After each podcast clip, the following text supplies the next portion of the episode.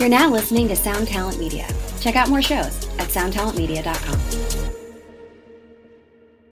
This episode is brought to you by Shopify. Whether you're selling a little or a lot, Shopify helps you do your thing, however you cha-ching. From the launch your online shop stage, all the way to the we just hit a million orders stage. No matter what stage you're in, Shopify's there to help you grow.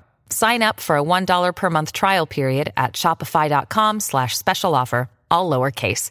That's shopify.com slash special offer.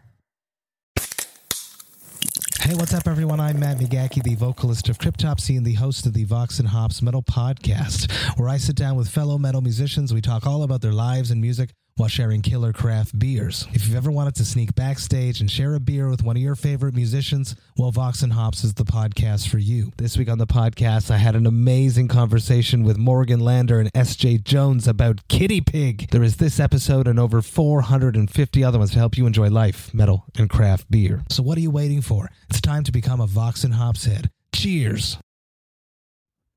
Today's episode of the ToneMob.com podcast is brought to you by Sinasoid. Now, not only do these guys make sweet cables, but they are some righteous dudes. I mean, seriously. Awesome, awesome folks over there. And their cables carry a 100 year warranty. I mean, how can you beat that? A 100 year warranty on your guitar cables. But wait, oh wait, there's more. They also just recently came out with the Sinasoid Sliver, which is a itty bitty, teensy weensy little tiny patch cable so you can squeeze one more pedal on your board. And what's more, these bad boys are soldered, so you know they're going to be reliable. They even passed the uh, pull on them and yank really hard test, so that's a pretty good test in my book. And even better, they are giving away a sinasoid sliver every Friday for the foreseeable future at this point. So you just head over to sinasoid.com slash giveaway. The link's in the show notes. Uh, that's sinasoid.com slash giveaway.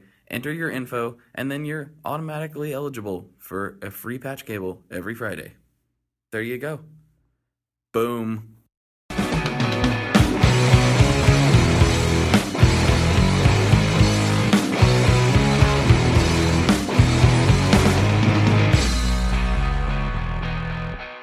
Hello, everyone. Welcome to today's episode of the ToneMob.com podcast, the show about guitar tone and the people behind it. And with me today, I have a very special guest, a fellow guitar podcaster, uh, Mark Packham from Guitar Nerds. Hello. Thanks for uh, thanks for having me on. Yeah, thanks for coming on.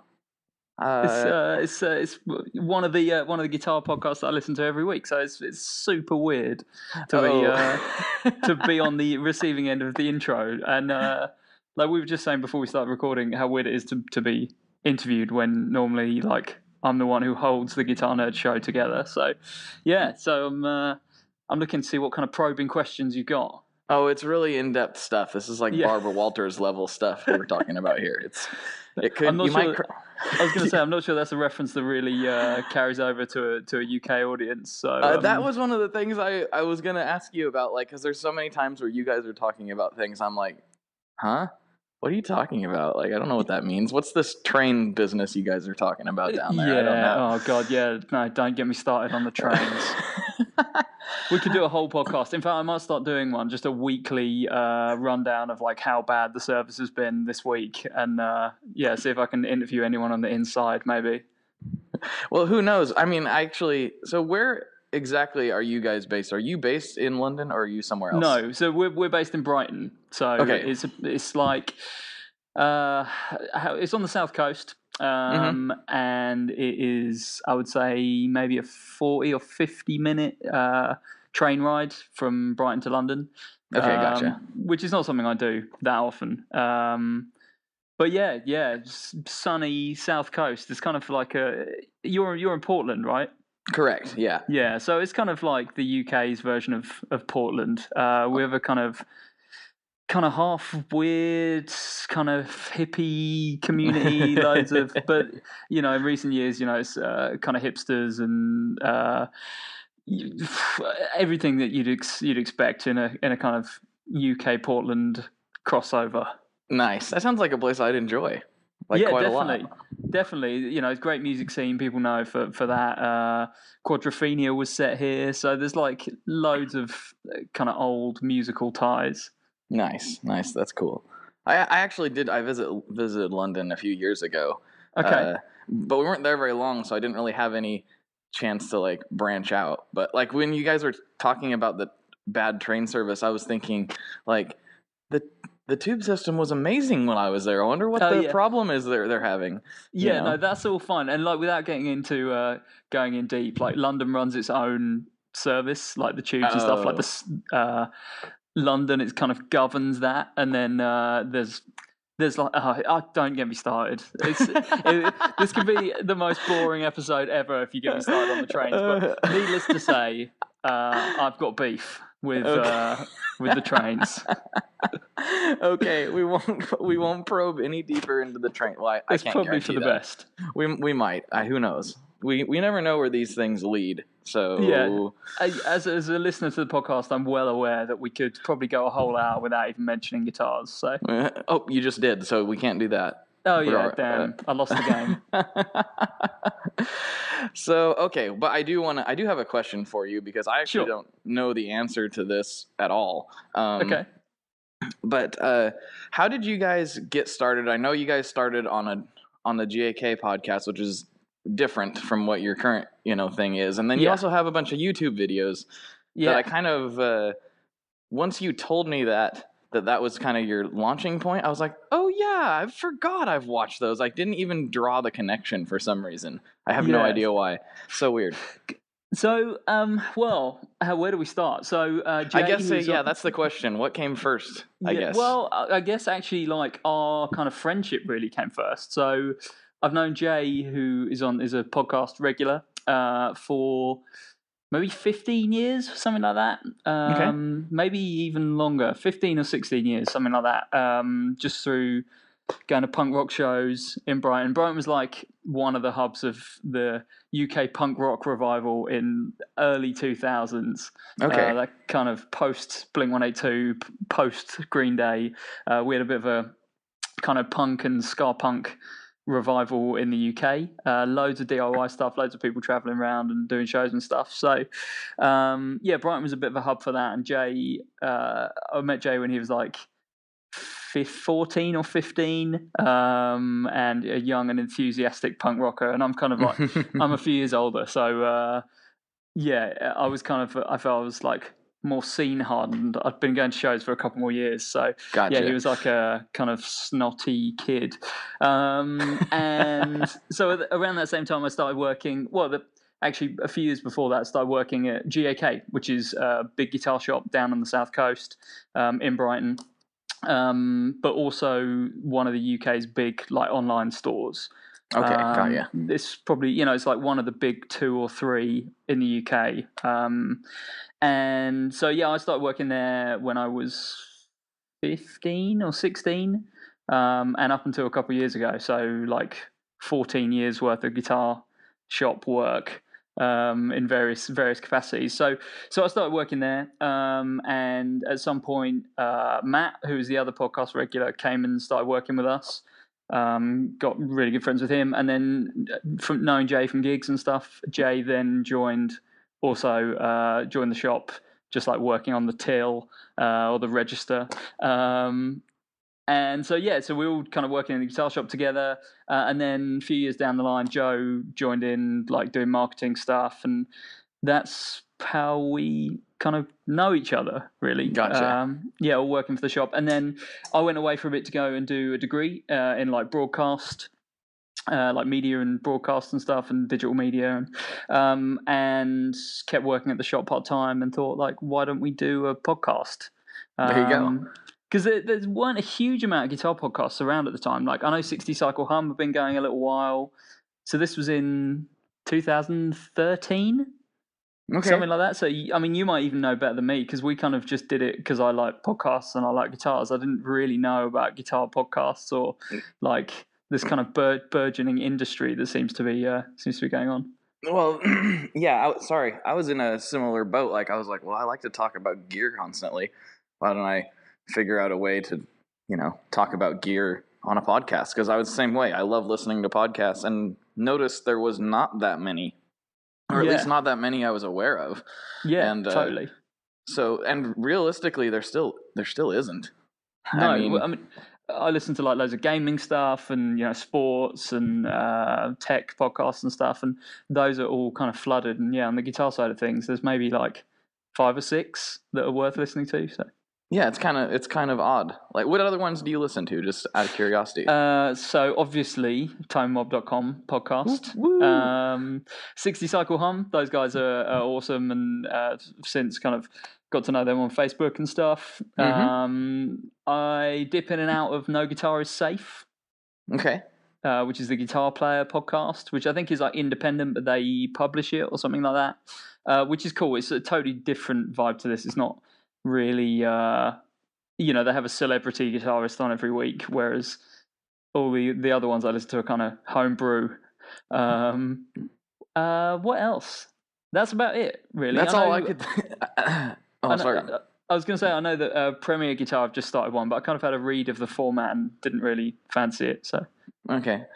Yeah. Well, seems like the only one that you're really missing in there is uh is chasing tone, and that's about oh, it. of course. No, I listen to that as well. Of course, I Oh, listen you to? Chasing Okay. Tone.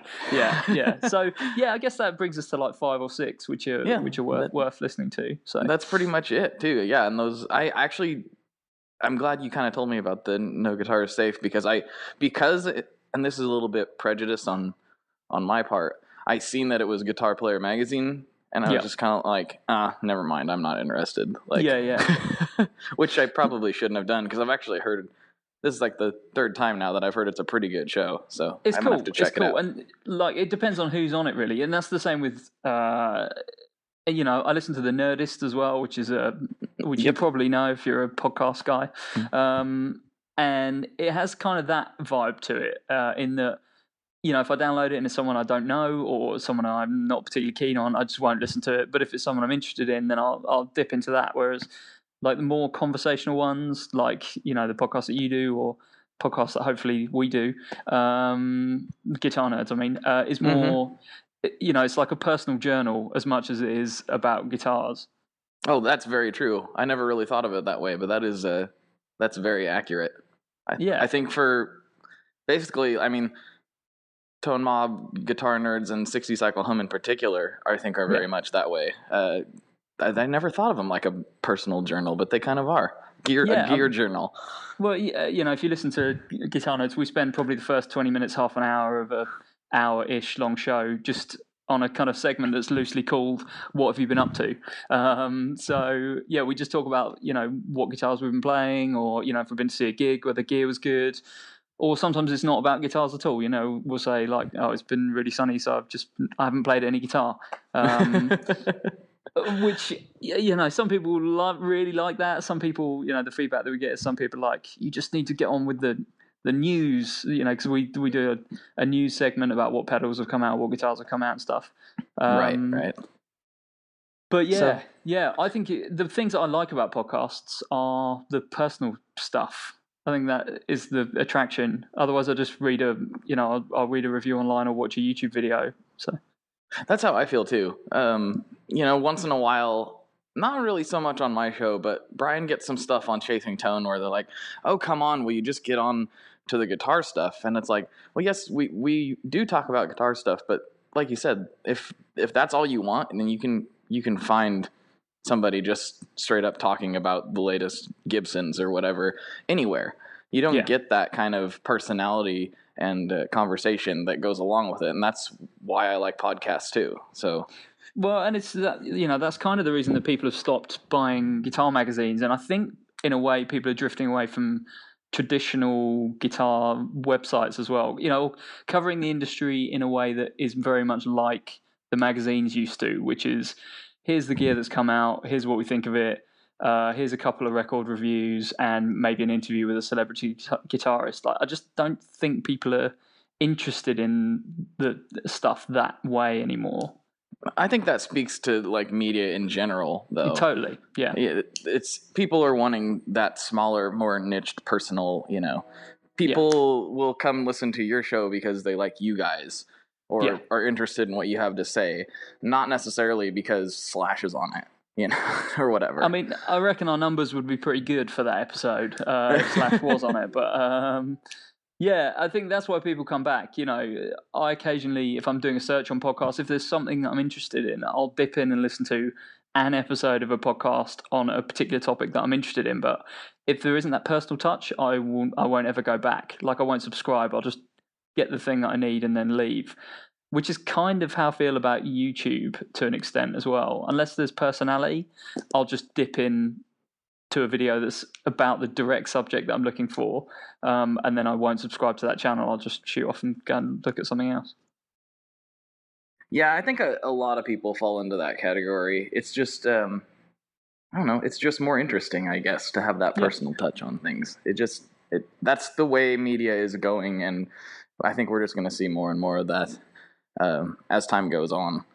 Um, I think the reason that like there's all of a sudden guitar podcasts are becoming a thing is because like podcasts have been popular for a while, but Yeah. I think guitar players in general, and I include myself in this, are a little behind. Like we're always playing catch up with what the rest of the world is doing sometimes because we're so rooted in old school ideas and vintage whatever. You know, it's I don't I think it's just it's something that the industry has as a whole. And that's probably Uh, why guitar player magazines and things like that are still relatively successful. You know? totally, totally. And I just I wonder sometimes like who still buys the print magazines, and there must be an audience out there because you know they're still going. Um, but yeah, for me that just doesn't hold any sway. Like I couldn't tell you a single you know you know the big guitar, the big uh, guitar magazine here is Guitarist. Mhm. um, which is a big UK magazine. Um, I couldn't tell you a single person who works there. Uh, whereas, you know, I know you do your podcast, and I know the guys at 60 Cycle Hum do theirs, and that to me is more important. I follow, you know, if you say something's good, or the 60 Cycle Hum guys, or Brian Wampler says that something's good, then I know that that's their. I know it's, it's your personal opinion, and I kind of trust that. Whereas if a magazine says it, I don't know because they're so faceless. I kind of I always think like, who's telling me this information? You know? right. Well, and kind of further down that, like you said, you don't know anyone that works there. I don't either. Furthermore, do you know anybody in your immediate circle that reads them on a regular basis? um, no, uh, no, not really. I don't either. No, I, when I was still working retail, we'd get people come in and say, "Oh, I've seen this in a magazine," but you know, there's always older guys, um, and you know, that's a, for them, it's a totally valid way of getting the information that they need. But I think, you know, if you're a bit more kind of internet savvy and you've grown up, I think the, the thing for me is, you know, I listen to and watch kind of a lot of uh, stuff from the gaming industry, and because Mhm. there's so many people involved in it, they're kind of uh, very, I don't know, they're very far ahead uh, in terms of you know what they're doing and how they how the media that's involved in it covers the industry, and that's kind of what we've tried to shoot for. I think with Guitar Nerds. Um, That- that's really smart. I like yeah. that. well, it, you know, I know I don't know how I don't know how much if you're much of a gamer or if you follow that that much at all, but you know, big sites like IGN and Giant Bomb and people like that, it's it, they're all pushing the personalities um, because you know it'd be so easy to just put up a press release, um, but any site can do that. Whereas if you're one of these big sites with a budget, you can afford to hire people with a bit of personality and a bit of talent. So that's kind of where I think a lot of these industries are kind of trending towards. Yeah, that makes a lot of sense. I'm not a big gamer. Um, Okay. but just knowing what I know about that industry and having friends who are, it's like that that ed- industry is on the cutting edge of everything because Yeah. video games are all constantly, you know, innovating and doing new things. Um, they have to or they die. Yeah. So it makes sense that the media would follow trend. Whereas guitar players, like innovation is sometimes, or guitar gear, sometimes innovation is a little bit discouraged. Yeah. So interesting. Yeah, but I think it's getting better, and I think that the more exposure there is, um, you know, through things like YouTube and the the more niches that are coming up. You know, th- that channel Knobs that does the pedal demos, Oh yes, yes. incredible stuff. But could you ever see like guitar player or guitarist or anything doing a video like that? There's just absolutely no way. No. Um, and that's because they've been able to find the niche through something like YouTube. Yep, that's true. So let's talk about that a little bit. Like you, you started the podcast while you guys were still at GAK, and then Yeah. you have these YouTube videos that are actually like they have loads of hits. And like I said, Yeah. I forgot. I forgot. Like, oh, I've watched several of their videos. I totally spaced. yeah, Um, so we didn't. We got up to the point in the story, I guess, where so we were doing the GAK podcast Mm-hmm. um, because I'd just come. Well, just was going through university and doing media and digital tech and bits and pieces. Um, and then I left to go and do something else. Um, and Jay and Matt left fairly fairly close behind. Joe still works there, and you know we're still good good friends with all the GAK guys and stuff. Mhm. Um, but then we wanted to still hang out. Like I say, it's a our philosophy has always been like it's a bit of a personal journal. So um, yeah, we still wanted to get together and drink beers and drink gin and talk about guitars. So um, so that's what we've been doing for the last 18 months, something like that, um, as Guitar Nerds, the podcast. But just before that, I started the YouTube channel. And yeah, it's not, I mean, we've started doing some more traditional stuff, like we do gear demos and stuff now. Uh, we do a thing called Pedal of the Week, where we do a you know demo pedal a week. Um, but really, you know, like you say, the ones that have got the big numbers are the kind of BuzzFeed esque list videos. Yeah. Like I like I've seen that and I was kind of after we talked the first time I was like I wonder like oh this has a ton of views like that's crazy. Uh I would almost say that that the, the as far as just strict numbers go that's probably higher than anything else you've done, right? Uh, what the the kind of list videos? Yeah, yeah. Yeah, uh, yeah. I mean, they they certainly dwarf the kind of gear demos because you know we we don't have a professional studio for the gear demos. We do it in you know one of our houses, and um, yeah, we we get some really interesting gear. We've been lucky to, to work with some some really small builders, and we're just doing a series of videos with Seymour Duncan on their pedals. Oh, sweet. Um, but you know, there's so many people doing amazing demos out there um, that that is very very hard to to compete in.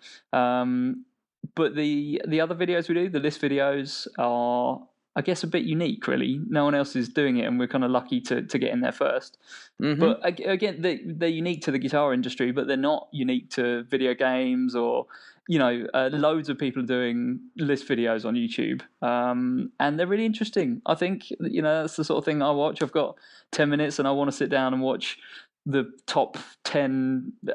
I don't know, top ten FIFA goals ever. Um, I'll do that because you know it's a real it's a real neat time killer, and you kind of feel like you've you've seen the whole story in t- in ten minutes. So yeah, Mhm. that's that's kind of what we we're taking our inspiration again more from more from YouTube culture than gear videos, I guess. Okay. Yeah, that makes a lot of sense. That's a. Do you find that you are able to drive people? I don't know if you, I haven't seen that you've tried this or not. Maybe you have. Have you found that you're able to drive people from your YouTube channel to your podcast relatively easy, or is that a challenge? Um, it's difficult to know where people come from. I guess, as you probably know, like podcast statistics are. I mean, I don't know who hosts your podcast, but podcast statistics are pretty vague at the best of times. yeah, they. Uh, That's I'm sure- being that's being generous. yeah, I'm sure you. I'm sure you find it as well. We know roughly how many people listen, um, and it seems to be going up, which is good.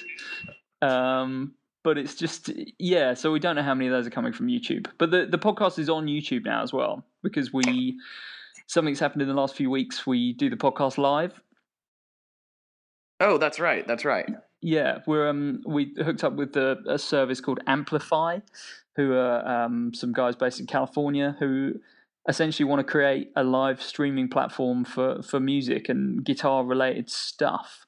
Um, and they had seen the videos and heard the podcast and said like, why don't we, why don't you film this or you know stream it live, um, video wise? So we're still kind of getting our heads around it and that once it's filmed live it then gets archived on amplify and also goes up onto youtube as well so yeah i'd like to feel the podcast is reaching different audiences but still itunes is you know the way people find podcasts Of course, of course.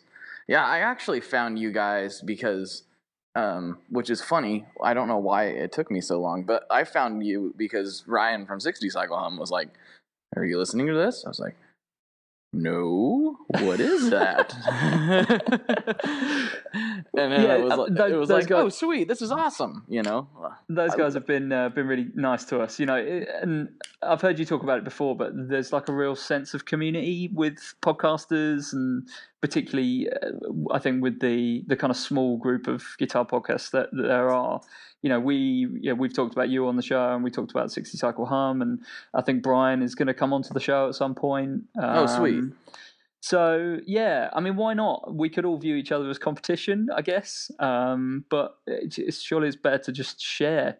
You know, the real competition I I don't see as guitar podcasts. I see it as you know gaming YouTube channels and stuff like that. Things that are going to eat into people's attention. Um, yeah, totally. yeah. So yeah, but let's all be nice to each other. How about that? Of course. No, I I'm totally on board with that because you know we're honestly, it's still too small um, of a of a group of of solid hardcore listeners Yeah. to because because everyone that listens to to my show most likely listens to your show too or they probably will after this you know what Well, I i mean hope so. and Come by- join and us if you're listening to this. Join us. We're friendly and we talk about guitars for an hour a week. yeah It's- and they don't sound good. like dumb americans it's great just sound like the dumb English instead. Which instantly sounds smarter than an American. At least that's what Americans think. well, least this- smarter or more evil if I'm uh, if Oh, I'm led, that's led to believe 80s action films.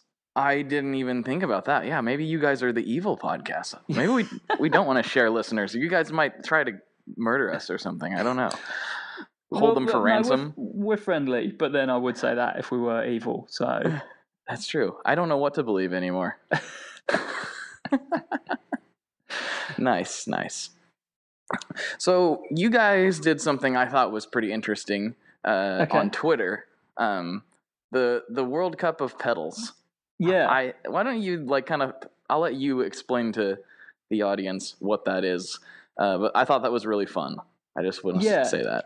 it was fun and extremely stressful for me um, because setting it up was a bit of a nightmare. So, World Cup of Pedals um, was. I got the inspiration for this because there's a British comedian called Richard Osman, who uh, he has a TV show over here, like a quiz show, and uh, he was doing a thing called the World Cup of Biscuits, um, where and this is the in the European biscuit sense. Uh, so like hobnobs. You familiar with a hobnob? no, I've I've heard of hobnobbing, and that usually Okay. means you're up to no good. But what's a Yeah. hobnob? Uh, it's a it's a chocolate covered oat biscuit. Oh, okay. Oh, like a like a cookie. What would we call a cookie over here? What you would be? call a cookie, yeah. But Yeah. there's like yeah. So he was basically uh, on Twitter. He was having a knockout tournament of Twitter polls um, about biscuits and. Uh, I forget what one, maybe like a crunch cream or something like that. Um, and we thought this is really fun. Uh, it's a good way of getting everyone involved. Um, I mean, he is super famous, so he was getting like a million people voting in each round. Um, And so, yeah, we set up a knockout tournament. I think we had like 64 different pedals to begin with, and we just let people vote on their favorite in each round. Like groups of four vote on the favorite. Do you like the Proco Rat or the Seymour Duncan Vapor Trail or a Carbon Copy or a I don't know, Boss DD five five hundred or something, um, and yeah, we had a a knockout tournament uh, that was the World Cup of pedals. Yes, it was super cool, and I was very shocked at the winner. Um, yeah, I couldn't Yeah, believe it- that. I mean, that's a cool pedal, but I was just surprised. Like, I, you don't hear that much buzz about it for that one. The Casper delay, is that right? Yeah, cast engineering, Casper delay. So the we when we set it up, we not only did we tag each brand in their kind of first round, or we tagged them in every round actually on Twitter, um, and we also sent around an email to you know people we know in the industry and said, you know, your brand is taking part in this, you should share it on social, and that's kind of what it ended up being an experiment in. It was like who was going to get behind their pedal the most and who could kind of mobilize their th- their fan Ah. base.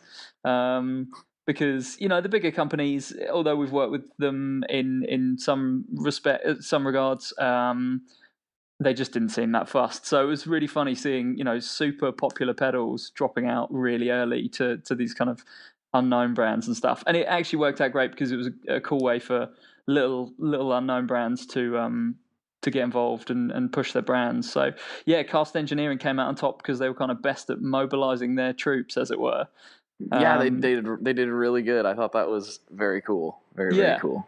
Yeah, and because of that, I think they, you know, they picked up a uh, a couple dealers. Um, people started stocking the pedals and stuff. So yeah, really cool for us to to see see that because we really like the stuff. Cost Engineering are, are a, cool brand. So, hmm um, but yeah, there was other people. ThorpyFX. Have you have you heard the ThorpyFX stuff? Oh yeah, yeah. Yeah. The Muffroom Cloud is high on The- my list to acquire. Okay. Hmm. Yeah, they've. Um, we keep meaning to get one in for a pedal of the week demo, but we've not had one yet. So I've just got a big mountain of pedals I'm looking at right now in the corner of my uh, my living room, and uh, we need to get through a lot of stuff before we get around to it. Well, are you gonna do? are you gonna do it again next year? Do you think? I want to, but maybe we should do World Cup of guitars. The problem is, I Oh, think th- that's that true. like because we just because of the situation where you know we're us, you know just four four blokes doing uh, like demo videos, it's much easier for us to do pedal videos. Of so course. we haven't really reached out to many guitar manufacturers because they're very unlikely to send us one. Um, you know, it's much easier to send a pedal out, I guess, for demo. Um, so yeah, my guitar knowledge, despite hosting a podcast called Guitar Nerds and doing videos and stuff, my current like current guitar knowledge of local builders and smaller builders is probably not what it should be. Well, that I mean, that's just how it goes. Like, Yeah. like nobody wants to pack up a three thousand dollar guitar and ship it, No. like unless there's unless they've sold it to somebody. Like, it's Yeah. just it's nerve wracking to ship guitars. Anyway, yeah, you can pack them so well, and then then they just get trashed. Uh, Yeah. it's it's so it, yeah. That's why the, you don't see very many guitar demos outside of um, the manufacturers themselves doing it. Of course, Yeah. it just kind of logistically makes sense. But- yeah, and retailers, I guess, is the other one because they're on their shop floor. You know. well, that's Um, true. They can just go and grab them and, and, and do that. So. hmm So here's a quick, good question for you, Mhm. and it's it's always interesting to talk to other guys who play a lot of pedals. Um, Yeah. Do you have any specific companies or products that are really piquing your interest right now? Because there's just so much cool stuff out there. It's always interesting to hear. Is anybody really So- doing it for you? Uh, yeah. I mean, there's loads. We keep getting sent really nice stuff, and every time I plug stuff in, I'm kind of blown away by what people are doing. So my board, my personal board, is actually pretty conservative. Like, I've got a tuner, I've got a crybaby, I've got uh, Electro-Harmonix soul food, which I've kind of fallen out of love with. Um, Strymon Flint, which is my one of my favorite pedals of all time. Mm-hmm. Um, and I, I'll tell you what, actually, I just bought a Count to Five, uh, the Montreal Oh. Assembly Count to Five, which is totally not the sort of thing I would normally buy because my board is kind of my personal board is kind of boring. Um, but yeah, I just can't get, I can't figure out how it works. Have you have you tried one yet? no, not yet. I really, Okay. really want to though. I, I think I'm gonna have to break down and get one pretty soon because I'm just like, ah, everyone's talking about it, and I've not laid my fingers on those knobs, so I better, Yeah. I better get one pretty soon. Yeah, I Um, need to. I need to sit down. I actually don't have an amp in the house at the moment, so I need to sit down and uh, and plug it in and just kind of get my head around it. So No I- I amp do- in the house. No amp in the house right now. It's at um, Jay's. Jay, who's on the podcast, it's at his place because he's selling a few guitars and he needs a small amp to when someone comes around to try stuff out. So Gotcha, gotcha. Okay, I just that said- makes sense. I just have a little um, Hughes and Kettner Tubemeister Five. The Hugh, okay, the Hughes and Kettner stuff. Um, Yeah, for a while, like I just kind of like ignored. Yeah, I was like, oh yeah, I mean, uh, whatever. German amp company. It's probably for shred metal, which isn't really my thing. Uh, but this is like the third time in the last two weeks. I'm like, have you tried any of that new tube uh, in Hughes and Kettner stuff? Like, it's pretty cool. I'm like, It- yeah. okay, I'm gonna have to revisit this company. I think they're much more interesting than I gave them credit for. So the reason I have a Tubemeister five is obviously it's it's five watt. Uh, it's really small, um, and Yeah, I mean, I'm I'm guessing the property situation in Portland is similar to here, but uh, you know, I just live in like a one bedroom flat, uh, you know, one bedroom apartment. Um, So yeah, I need something small and fairly quiet. So uh, yeah, the tube, and I got it cheap. That's the other thing. I picked it up in a super cheap deal, so I have that. But I'm, you know, when you have a bit of gear that you're not sure that you like. Does, Yes. Does, does that ring bells? That's kind of where I'm at with the with the Tubemeister. Um, Yeah. it's good because it's kind of it's fairly flat and even response on the clean channel. Um, so running pedals in the front end is is pretty nice. Um, but yeah, the drive channel is is pretty poor. It's kind of like this is going to sound like a strange way to describe something, but you know when something's like papery. Oh yeah, yeah, and it's kind of like crunchy, but not in a not in a good way. Yeah, of yeah, yeah, and just just a bit like flat sounding, and so I don't know if I like the the uh, Tubemeister Five yet, but it it's here, it's in the house, and it, it does the job um, for the moment. But I kind of fancy one of those Bassbreakers. Yeah, me too. I played one the other day. It was, I was like, oh, these look pretty cool. I wonder, wonder what it sounds like. And it, this sounded really, really good. Uh, Yeah, I think they're Yeah. a good pedal platform. yeah, that's what I'm hearing. So the it's the 007, isn't it? That's the smallest one. Yeah, yeah. Okay, is I that, played the that the one you 15. tried? Okay. No, I tried. I tried the 15, so it was a little bit louder. Um, Okay. but if the, I think the preamp and stuff is all the same, Yeah. so it should Yeah, have a so- very, very close, you know, sound. I'm intrigued. I'm intrigued by them because you know I'm a Fender Fender guy at heart. Really, like uh, I'm primarily a bass player, I guess. So I play Fender basses, and um, I've had various Fender guitars and stuff. And but I've never owned a Fender amp. Um, you know, on the podcast we bang on about the Blues Junior all the time. That's kind of a, a bit of a, a running gag. It's the the drinking game of guitar nerds is when we say Blues Junior, finish your drink, um, and you'll be the drunkest person alive.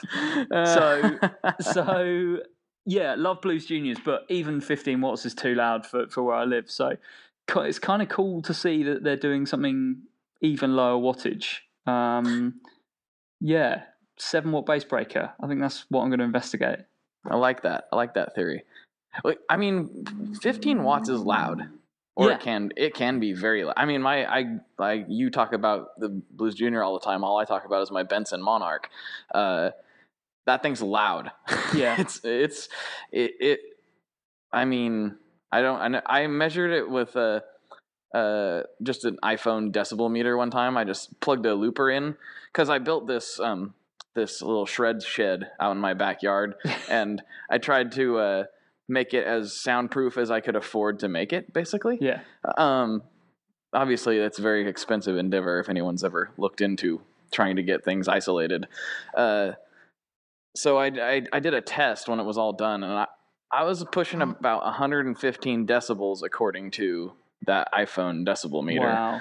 Uh, it- so 15 watts is plenty loud for depending on the design of the amp and the efficiency of the speaker. That's that's Yeah. for sure. Well, that's it's kind of why we always recommend the uh, Blues Junior because you know we so part a big part of the podcast is the Facebook group, um, and you know we've got a real cool little community there who come on and submit questions that either get answered by us or other people in the group, or we take them to the podcast um, and kind of you know try and answer it in a in a round table kind of way. Um, and the reason the Blues Junior keeps coming up is because 15 watts is loud, um, so we can recommend it as a small gigging amp. But for most people who you know live in a slightly bigger property than mine, um, you know, 15 watts will be okay for home. Um, and uh, they're about four to 500 pounds. I think they're like 450. Um, I guess that's kind of what most people are looking to spend. Uh, so yeah, Blues Junior just keeps. It's just a, a real easy go-to for us. And not saying that we're lazy, um, but s- sort of. Um, and also, the uh, you know the other thing is, you know, you mentioned like Benson and stuff, but you kind of can't get that wide a variety of amps in the UK. It's the one thing, you know, pedals have really started coming in and guitars have started coming in, but you know, you see people like Morgan Mhm. um, and Friedman now have got a distributor, but real small companies uh, we struggle with because it it goes back to that that shipping. You know, the likelihood of someone shipping, uh, you know, ones and twos over here is is is pretty small. Yeah, that's that's true. Yeah, we we're so spoiled here. We can get Yeah. everything almost. like Well, why everything's here. And and it's the half of it seems like it's in Portland. yeah, yeah. I need to come over and visit because uh, we've I've been to the states a couple times. I went to NAMM a few years back, and Mhm. um, but yeah, I've never been to Portland, so uh, desperate to come over. Yeah, well, we got about uh, just off the top of my head, like f- five pedal manufacturers that are in the you know, or more. There's probably more. I don't know. There's a ton of ton of gear builders in Portland for some reason. It's it's like a hub. I don't know Maybe, what. need, uh, what maybe it I can is. I can charge it to guitar nerds in some way. Maybe I can get a free holiday by uh, saying that I'm going to do uh, investigative journalism about the amp building scene in Portland. Maybe. I- Exactly. See, now you're thinking like I do. I'm like, yeah, you know what? Um, I'm going to the grocery store, but you know it's right by a guitar center. I can write those miles off. Yeah, yeah, totally, if I go if I go into the guitar center for uh, market research, you know. Yeah, and you know maybe pick up some beers. Uh, mm-hmm. you probably use them while you're you know editing videos and stuff. So that's fine. Just charge it all. Charge it all to the company. It's fine. It's Exactly. fine. Exactly. Do you guys have now? This is gonna we're gonna just have everyone rolling their eyes or turning this off at this point. Do you guys have similar business laws to the U.S. Then it sounds like because you're talking about the same kind of stuff here, like Yeah, well- miles and and business expenses and etc. Yeah, I mean, without going into it too deeply, we're kind of um, like Guitar Nerds is like a is set up now for for all that. So um, yeah, I think going going deep into it would be super boring. But we can do that to off the air. yeah, yeah, it's it's kind of got to the stage now, you know, where we've uh, we have people signing up via Patreon. Mhm. Who sign up on Patreon. Nerds get a, a extra bit of content every week, and so people are donating, and you know, in, in a way, we have to. No, I lost you. I lost you right when you said Patreon. We'll have to Oh. do. Uh, we'll have to do a quick edit. Just rewind the last like twenty seconds and Yeah, repeat yeah. it. So uh, yeah, so you know, forty-one minutes. Okay, sorry. That's all Go right, ahead. worries. So yeah, now we're kind of uh, we're we're set up, and um, one of the things that we have with with Guitar Nerds is you know people subscribe via Patreon and, and help us out with with kind of running costs and stuff for, and they get some extra content every week. So yeah, we um we've kind of we've got to a point where we're kind of deciding where to go next with that. What it will probably fund is getting us to NAMM because obviously it's a it's, it's an expensive flight over. Oh, yeah. Um, and I really want to do NAMM. Like I said, I was there 2014 hmm shooting videos and stuff. So yeah, really want to want to come over again. Now that we know a few more people, you know, like speaking to you and speaking to the 60 cycle hum guys. When I went over last, I was kind of I was with a retail. I was with GAK, so it was Oh, okay. very much like go over there, speak to the brands that we we deal with, and shoot videos of their of their stuff. Um, which is cool. You know, it's always great to to get- the the first videos up of stuff like live from the show floor, but it would be cool to come over and do like crossover podcasts and maybe set up some sort of video thing and m- meet a few of the brands that we've been dealing with. You know, like I've never met the guys from Cast Engineering, but we've reviewed a load of their pedals and stuff. So Yeah, oh, yeah, that'd be super cool. Yeah, I was I was at NAMM 2015, okay, and and that was the first time ever for me. And uh, yeah, I I say that that we keep talking about 60 cycle hum, but they were like my NAMM Sherpas. yeah, Because I like I had no idea what to expect, and they're like just kind of took me and my my friends that came with me under under their wing and were like, listen, it's just it'll be fine, you know. they've been doing it a while. They've got all the connections. They're the uh, the go to guys, I think. yeah, yeah. They, well, they had done it before, and they kind of walked around in a daze, like like I would have. Yeah, Uh, but like since they they kind of were like, oh yeah, this is how it works, and then you can go here and here and talk to this person. I'm like, oh okay, this is much simpler than what I made it out to be in my Yeah. head. it was so but, uh, overwhelming. You know, it- it- there's so much just in that convention center that yeah, it's so easy to just walk around, kind of uh, like say, in a daze. Yeah, it's like a sensory overload, like in a huge way. It's just so like so many flashing lights and like loud sounds. it's just like Did you spend much time in, or any time in the drum area? Because that is like a, it's like a migraine brought to life. Oh yeah. Well, to talking about Benson again, him and Veritas guitars were set up right by the drums last year. Oh And man, I was I was talking to Chris. I'm like, yeah, I'm I'm not. You know, your booth isn't, you know, looks great. You got good stuff here. I'm gonna go though, because I'm about to blow my brains out. Like, Yeah, I think I think the Ugh. year that we went, it was Pigtronix who were like directly opposite the drum area, and uh, uh, uh, I, his name escapes me, but the the fella from uh, Pigtronix was trying to explain uh, the echolution, which is super complicated, and all you could hear was just kids just smashing cymbals. Um, yeah, not the best place to be, I don't think. That's probably why they had an actual ISO booth last year. Oh, did Pigtronix. they? Yeah, Pigtronix and, and Supro. Um, Right. You know, they're kind of the same company or under the same umbrella. Yeah. Um, they had a yeah, they had an actual isolation booth last year, and that was really really nice because you could actually, you know, understand what they were talking about, which was a huge plus. And I have a feeling that was a direct result of them being across from the drums. Yeah, maybe, maybe. Yeah, it's the, the because we were there doing product demos. The brands that had isolation booths and quiet areas and stuff, the show was so much better for them uh, in terms of like the video content that was coming out. For sure, for sure. I mean, like, well, not everybody can afford to do this, but uh, talk to uh, Paul Reed Smith there, and yeah, he had like not only an ISO booth, but like they had that entire room upstairs, Yeah, and then we went into the back of that, so that was like a complete isolated, like, lovely experience. So, yeah. Those um the upstairs rooms are. I, I'd imagine they're pretty pricey, but uh, it's definitely you know for the big brands, it's totally worth it. Oh, of course, because then they can do things like what you're talking about, video content, and, and it's such a better quality because it's not across from the symbols. Yeah, yeah, yeah. When uh, when we were there, we saw like a couple of live gigs in the Taylor area, um, and you just you couldn't do that thing on the sort of thing on the show floor. It was just chaos.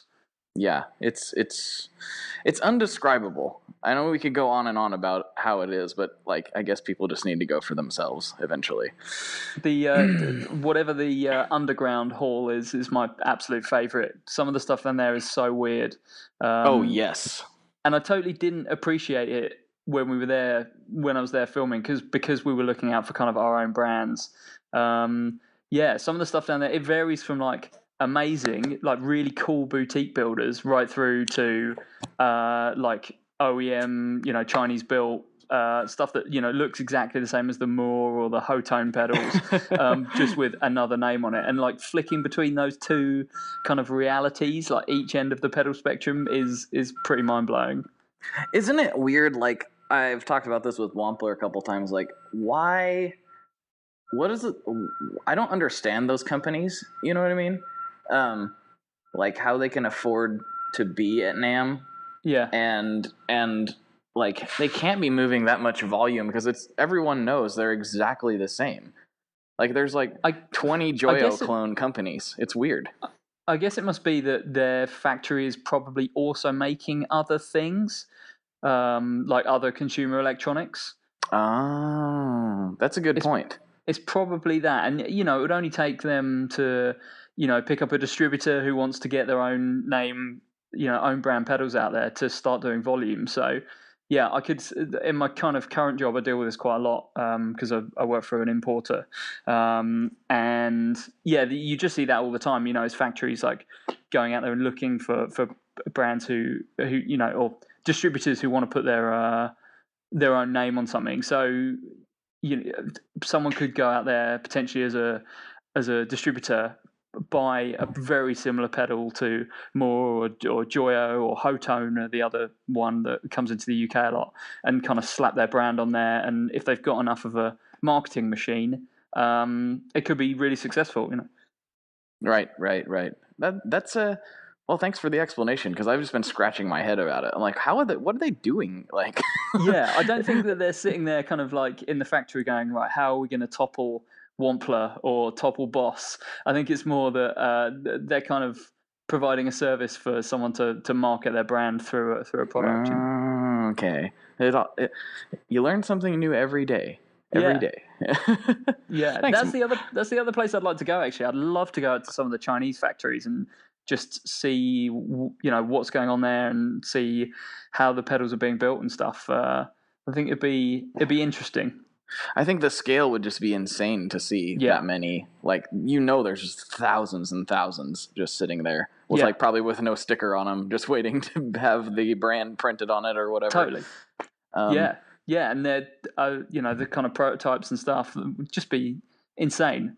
Really, really interesting. Obviously, it's completely the other end of like really uh, also interesting boutique uh, boutique builders who are doing it for the for the art a lot of the time. Um, yeah, I'd I'd like to kind of see both ends of the spectrum. for sure. That would be fascinating, actually. And I mean, there's even like you know, there's factories over here that are literally like factories Yeah. um, that I'd like to see that are making effects for for other people. Um, I think it would be interesting to kind of see like all the different brands kind of side by side. The interesting thing about some of the boutique stuff is even though there are like companies that have they do, they do the design and have other people build it for them. I mean, that's essentially what J Rockett does. Yeah, Uh, they they even put out a video about it. Um, it'd just be interesting to go in there and see all the different brands that are made in the same place that are kind of competitors. Um, it's just kind of Yeah, I another. I always find that weird. I find that weird. Like I say, I, I deal with day to day deal with consumer electronics, and uh, yeah, just seeing, knowing that a lot of the big players make stuff in exactly the same factory, made by exactly the same people, just on a different production schedule, is uh, is really funny to me. it is, and it's like uh, it'd be it'd be. Well, I guess they're it's kind of semi secret for a reason. Like I don't think most people would like to hear that. No, no. Oh, so but that's yeah. our job is to peel the curtain back. We got to peel the curtain Indeed. back. Indeed, what- which is again, you know, we talk about kind of like the old way of of uh, music industry or you know gear journalism. I think it, no one's really done that. You know, you pick up a guitar mag and you get first ten pages are interview with the artists. Your back few pages are some gear reviews, and then you got your classifieds. And unless it's kind of like a PR piece uh, about you know this brand, let us into their their factory to have a look um, which is you know a lot of the time will be advertorial content and, and paid for and stuff. Um, yeah, I I just want to see different stories about guitar gear, and I don't think anyone's doing that yet. Well, there's a lot to you know. There's a lot that can be said that that hasn't been said. Just like you said, how many times can I say "said" in a row? Which is another thing we're trying to do.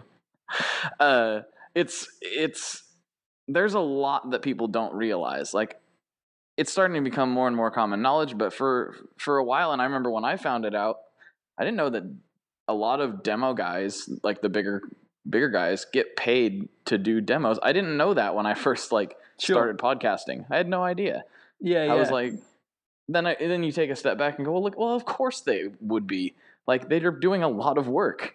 Yeah, completely and it's the only way you can make it a viable business but yeah i think that because i've kind of come from obviously i've you know worked in the kind of uh, gear industry for a long time like i said 14 years in a, in a guitar shop and stuff like that but my one of my main interests is and like i said i went away to to study it for a long time is um, you know broadcast and kind of storytelling and i think no matter you know whether it's like I said, podcasts about gaming or sports or um, uh, whatever you listen to, finance. The podcast and the content that's interesting is the stories. It kind of doesn't the the object that you're talking about kind of acts as the MacGuffin to the story, as it were. And I think there's no one's done that with guitar stuff yet. Yet.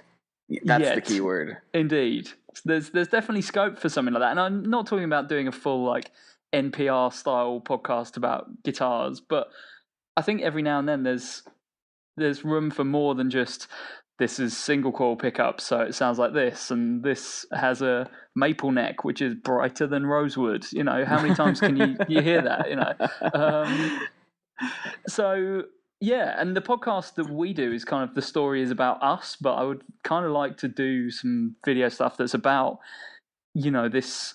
I, I had the idea of like doing a around the world in 80 guitars project where maybe like actually flying and visiting these people and try and make it around the world in you know in a kind of clockwise direction or anti-clockwise or whatever um, going and staying with a guitar builder for a couple days or a week and like watching what they do and speaking to them and then go to another one. But you know, that's an expensive project. That is that's an expensive project, but I would totally watch every second of it if you yeah, did that. completely. But Hmm. wouldn't that be interesting rather than just going, oh, yeah, we use this tone wood and we use a coil tap here? You know, that stuff is cool and it's really good to know, but there's only f- so far that can take you, you know? I totally agree. And when you were talking about the story, and whenever somebody's like asks me what episode of my podcast they should listen to, like I automatically and there's there's a lot that I really like, but I automatically always point to the Robert Keeley episode. Yeah. Um, specifically because like of what you just said, he really opened up and told his story on that, like way more than I would have ever expected. Like he told me he told stuff on there that I don't know has been officially had been officially made public at that point. Like his Sure. his struggles with uh, prescription pill addiction and stuff like that, and it was like, whoa, like this just got heavy. well, I mean, can you ever imagine, you know, that being on a traditional guitar website or, you know, in a print magazine? They just, they wouldn't, for, you know, the, the criticism that's always leveled at guitar magazines is, you know, why is Joe Bonamassa on the cover again? And it's like, well, that's that's what that audience wants to read, I think, you know, and that's what sells sells magazines. I don't think a story, you know, about uh, you know Robert Keeley's, um, uh, yeah, like you say, like the struggle uh, would sell that mag- many magazines, but for a podcast, that's perfect. Mm-hmm. Yeah, it was it was a and it was a good talk, and it just like made me like have even more respect for him than I already did. It was just like Yeah. this is like you you know it's just the story. It all comes back to the story. You're absolutely right about that. Yeah, well, that's that's kind of what everything's about. You know, it's the the great human tradition of of storytelling, um, and that's kind of I feel that there is room for that in the in the guitar world. Um, and that, that's kind of I guess we already do tell stories about the guitars themselves, you know, and that's why relics exist, and that's why there's so much reverence for you know uh, late fifties Les Pauls. Um, it's because of the story. Yes, they might be a uh, like a subjectively better instrument, um, but the thing that draws you towards it is the story. Absolutely. I mean, that's what why I like used guitars. Like Yeah, even totally. just a not a vintage guitar, just just a used guitar can be really interesting. It's like, oh, how did that get there? Uh, Yeah. you know, I wonder what was going on that made this nick appear. You know, in this otherwise fine guitar. Like something interesting probably happened, even if it was simple as the drunk bass player knocked it out of the stand. Like it's still interesting to know. There's nothing Uh, wrong with drunk bass players, I didn't say there was. and I have It's- knocked many guitars off stands, so uh, there's definitely like my P bass. I've got a, a 2003 USA Standard P bass, which has Mhm. done probably nearly a thousand, maybe 800 to a thousand gigs, something like that, and Nice. uh, it has big chunks out of it. But because it's um, because it's uh, poly finish, they just come off as like chunks. right. I, It, w- I wish that I'd got something. It's. I wish I'd got something that has a has a nitro finish because it would tell much more of a pleasing story. As it is, it just it looks like a I don't know shattered iceberg where the, the bits of it have just like splintered off. So that's that's what I've told people. I, I you know, there's a lot of mojo that goes along uh, with the nitro finish, and you know, oh, people say it breathes better and all that. Like, well, that I don't really buy, but um, I do. What I do like about it is how it wears. yeah, Um, it's it's not. It has nothing to do with with. I like its lack of durability. yeah, completely. And well, I think if you hit them hard enough, they're they kind of they're as durable as each other. It's just how they react to that. Like the nitro just kind of uh, bruises. yeah, it it just looks better when it gets injured, basically. Yeah, totally. Well, Mark, we're we're really close to the end. Um, okay. and so I better uh, wrap it up.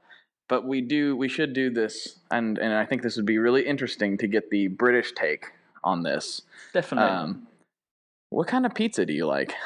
Ah, I knew this was coming. So I knew you did.